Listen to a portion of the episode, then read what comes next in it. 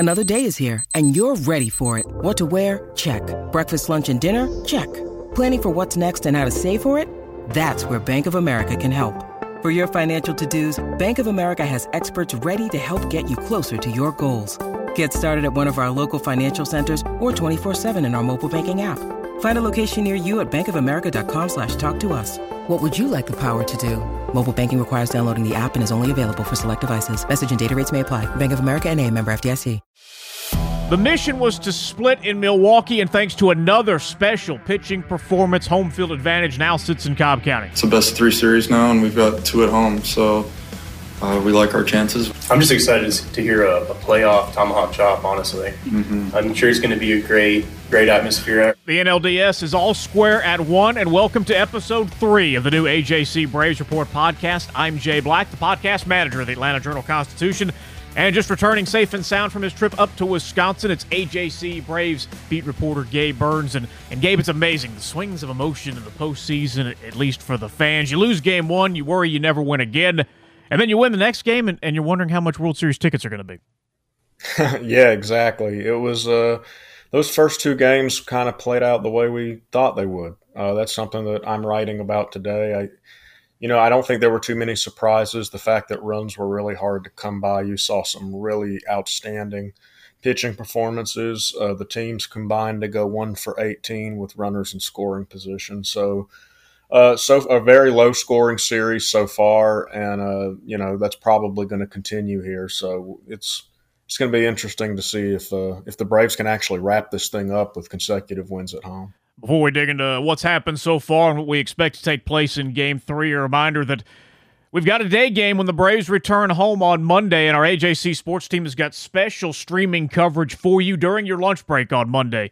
Gabe will be joined by our columnist Michael Cunningham and host Brandon Adams with all the analysis and inside information before Game three of the Division Series. It's the A J C Braves News Now Battle for the A on A J C dot com and streaming on Facebook and YouTube. That will start Monday at eleven thirty. So that's the video. This is the audio of where we stand. Manager Brian Snicker. The resiliency these guys show, I, you know, they, they, they'll bounce back from the toughest loss and play a really, really good game. They, they've done that for years um, since I've been here. I mean, they they can turn the page better than I can, believe me.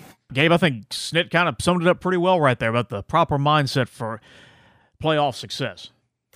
Yeah, he did, and, and he's right. This team has shown time and time again. I mean, they, they've avoided long losing skids uh, the last several seasons. They just they're really good at bouncing back. I mean, every team is going to have some tough losses.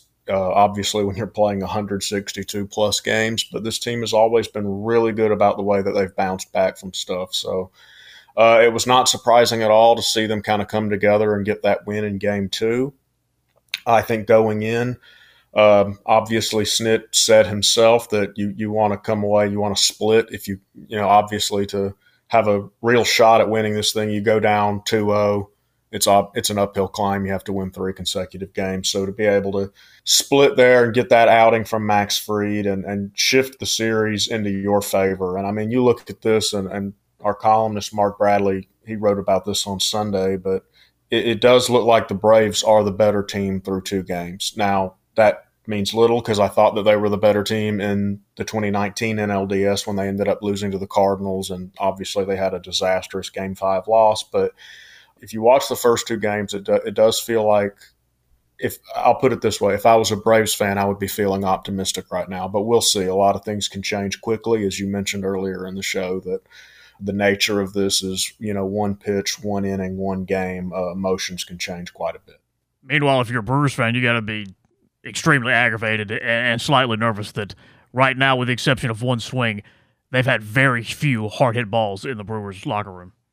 Yeah, yeah, not a lot of hard hits for them. Uh, Braves pitching has been really good, uh, so credit is due there too. But, yeah, I mean, Milwaukee's offense, which we knew the Braves had a significantly uh, more potent offense coming into this thing. Milwaukee's offense is not scaring anybody right now. I mean, Yelich had uh, Yelich had a hit yesterday, but he's not the same guy that he was that he was even a couple of years ago. I mean, this is kind of two, you know, below his standard seasons for him now, back to back. And you just look up and down this offense and yeah, these guys, I mean, look, they won ninety-five games. Okay. So they're a team that they're a team that's going to bounce back too. They're, they're going to put together good at bats, and, and this thing's going to be tight. But certainly if you're the Braves, you have to be really happy with what you've been able to do to them uh, with your pitching so far, because, I mean, look, Milwaukee had two on in each of the final three innings in Saturday's game, and they still couldn't score. So, I mean, that's a obviously that's something that the Brewers and their fans are going to be concerned about, but from the Braves' perspective, that that's something they should be pretty happy about, the way that guys like Tyler Matzek and Will Smith pitched in traffic. And the starting pitching has been gone toe-to-toe for the Braves against the Brewers, which was what they thought could win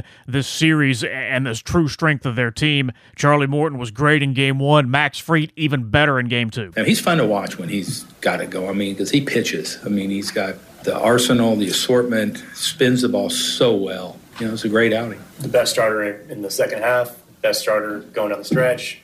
The guy's been absolutely dominant in games that we need to win. That's Tyler Matzek at the end there. And, Gabe, the numbers don't lie. Fried had a one thirty-six E R A in August, one forty-five in September, and now nothing in October. What did you see from him in Game two that was just so dominating? Yeah, I mean, he just he had good command of, of really every pitch. He was on the attack. Just a lot of he was he. It felt like he was ahead in every count. Uh, he he had three three ball counts, none of which translated into a base runner. Uh, he just did, he tied his postseason career high with nine strikeouts. I mean, he was just really, just really in control, really aggressive. Uh, you can just with, with him, it's it's when you watch him, you can see it in his eyes, and he's just a guy that you can really see that when he's clicking, it's just uh, he's just really, really hard to hit. That stuff, the breaking ball, just the whole package with him. It's just really impressive. And, you know, he broke out last year and he continued it this year. You know, he had that slow start that nobody even remembers now. Exactly. Uh, and, you know, everyone's been reading off the stats, best E R A in the second half, best this, best that. I mean, he's he's certainly become a become a real frontline starter for this team. And uh, Burnes and Woodruff are really good. Burnes might be the N L Cy Young winner, but the Braves felt going in that they had two guys who could match him, and that's exactly what happened. And the two te- and the teams ended up playing to a stalemate uh, in the first two games.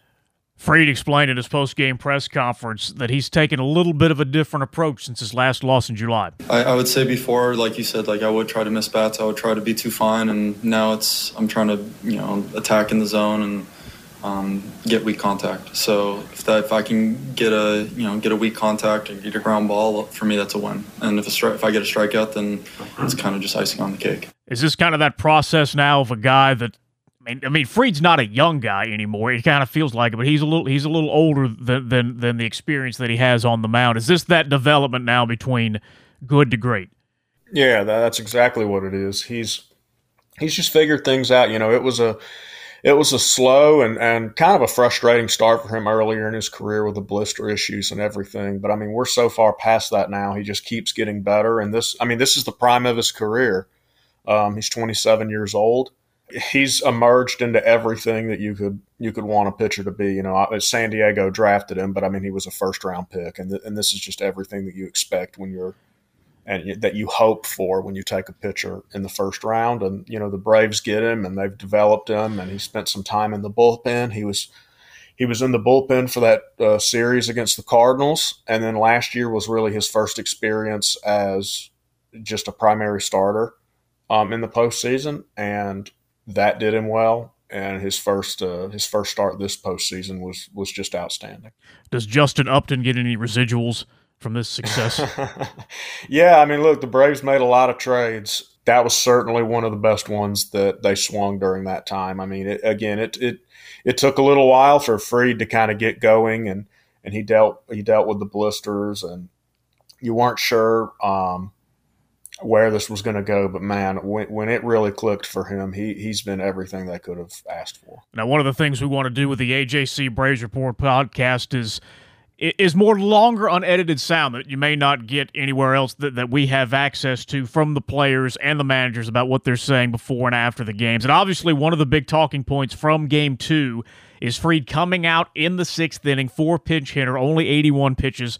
Here's Brian Snicker explaining his decision. The biggest thing about that was it's like – Charlie last night after six and Max after six. He, he bled it out there in the sixth day. He went through the meat of their, their lineup there and expended what I felt was a lot of energy right there in a, you know, in a real big moment in playoff baseball. Charlie's been through this a hundred times. You know, Max is just cutting his teeth with all this, and and I, I I didn't take him out because I was thinking about anything other than winning today's game, and I just thought that after Max went through that inning, that he probably mentally, more than anything, was ready to.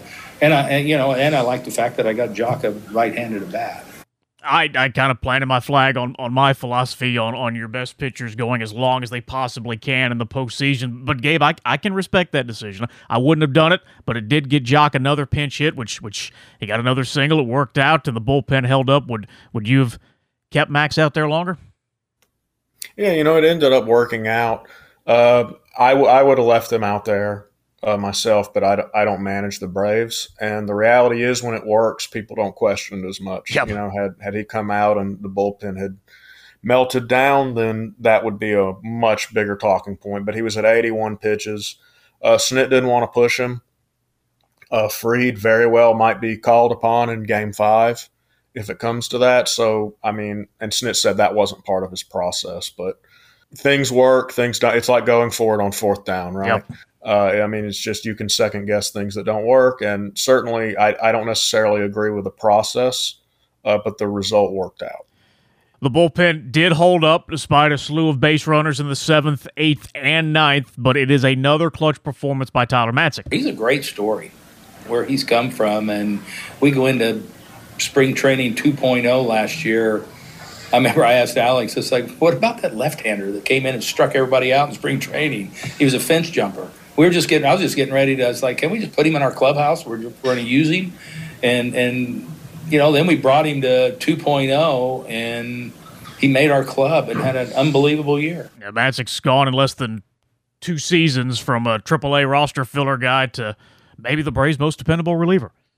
Yeah, no, he's he's been he's been just outstanding for them now for two seasons. Uh, what a find! Uh, just what a find by the organization. You know, uh, obviously, you know, several people went into it um, to find him and believe in him and invest in him. But um, he, it's just been a remarkable story. What he did in Saturday's win, he pitched out of two jams in back-to-back innings. Um, you just can't get any better. And I mean, there was a there was a part of this summer that there was not a reliever that was better than him. Um, he's been one of the top relievers in the majors now for two seasons, and, and good for him. He's a huge part of uh, of what the Braves are trying to do, and if they are going to surprise people and go on a real run here, um, you know, he's he's a pivotal piece of that. All right, so it's a day off on Sunday. Everybody's back in Atlanta now, and Ozzie Albies knows how he's going to spend his time. Yeah, because I hit the ball and it hit the top of the fence. So I we got workouts tomorrow. Yeah. Tomorrow's off day. I might work out from eight a.m. till eight p.m. That ball has to go out. Ozzie came up uh, just short of a, a home run. Austin Riley did get his, and and and Gabe, you mentioned it at the uh, at the top of the podcast here. There's been very few surprises in the first two games, including from the Braves lineup.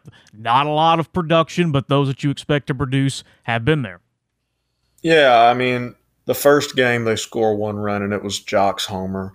The second game, they kind of looked more like themselves. You know, Soler gets it started with a double. Freddie brings him home. Uh, Ozzie just missed a homer. Austin Riley does homer.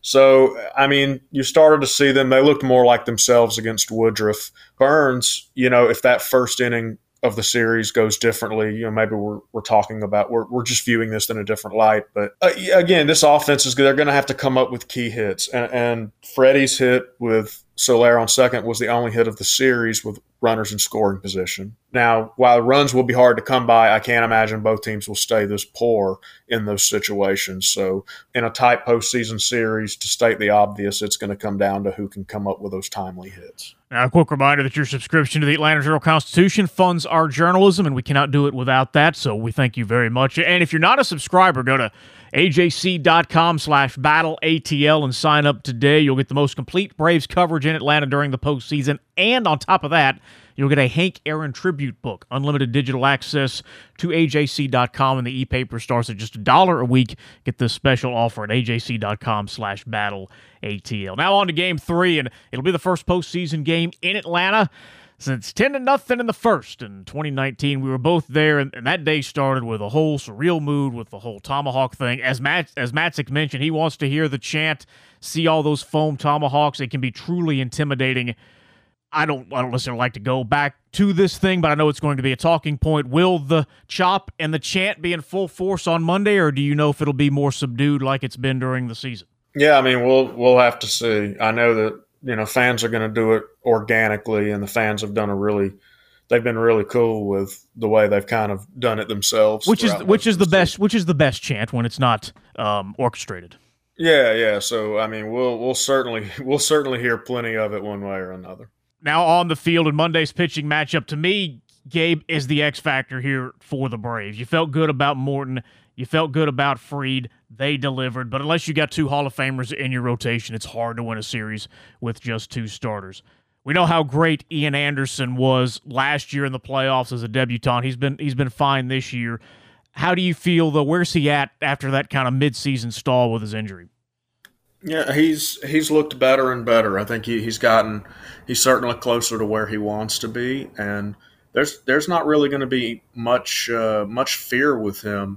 He showed that he can handle the postseason stage. I mean, he started a game seven last year, and we're talking about in his fifteen-month career, yes, or thereabouts. He started a game seven. He started the Braves' division-clinching uh, victory a few weeks ago. And now he's going to be on his second postseason run with the team. So, I mean, this is a rare situation where a young player has this much meaningful experience uh, this early in his career, and he's really met or exceeded every reasonable expectation so far. Now, the caveat will be he will be doing it with fans, with noise, which is going to be different. I mean, there were some fans in Texas last year, and most of them were Dodgers fans, but it was not really the same experience. So, you know, does that throw kind of a wrench into things? I, I don't know. We'll have to see. It, you know, Matzek mentioned it was, you know, he, he had a little more, he was a little more anxious in Saturday's game with the fans and everything, but it's going to be Ian's home fans. So, yeah, I mean, they should be they should be really happy with where Ian is, and I know that they have a lot of confidence in him that he can put them up in this series. Craig Counsell's kind of played it close to the vest for his starter. We think it's going to be Freddie Peralta. That that would seem to be the obvious decision, but uh, we we don't know yet as we record this, do we? No, we, we're we're not sure yet who uh, who they're going to roll out there. All right, so we'll be back for Game three here on the A J C Braves Report podcast, and it's part of our wall-to-wall coverage during the postseason, which includes the A J C e-paper. We give you more than just the score with insights and analysis on the Atlanta Braves in our expanded after-the-game pages in your e-paper, which Gabe has a significant portion of the contribution to, and you can only get that if you subscribe to the Atlanta Journal-Constitution. So, Gabe, final thoughts up from what you've seen from the first two games and uh, where you think we're going headed forward? I think Braves fans should feel pretty good, honestly. Um, I think Brewers fans should be concerned. And but if Milwaukee ends up taking Game Three, uh, certainly that that story changes. But right now, I think that the Braves fans should feel pretty good. Their team, you know, I picked the Braves in four. I actually expected them to lose Game One in that situation. So um, you're feeling pretty good. I guess so. Uh, but we'll see. I mean, again, things can change really quickly, but I, I would say that Braves fans should be feeling optimistic uh, with what they've seen so far. All right, thank you, Gabe. Great coverage up in Milwaukee, and uh, we'll see everybody after Game three.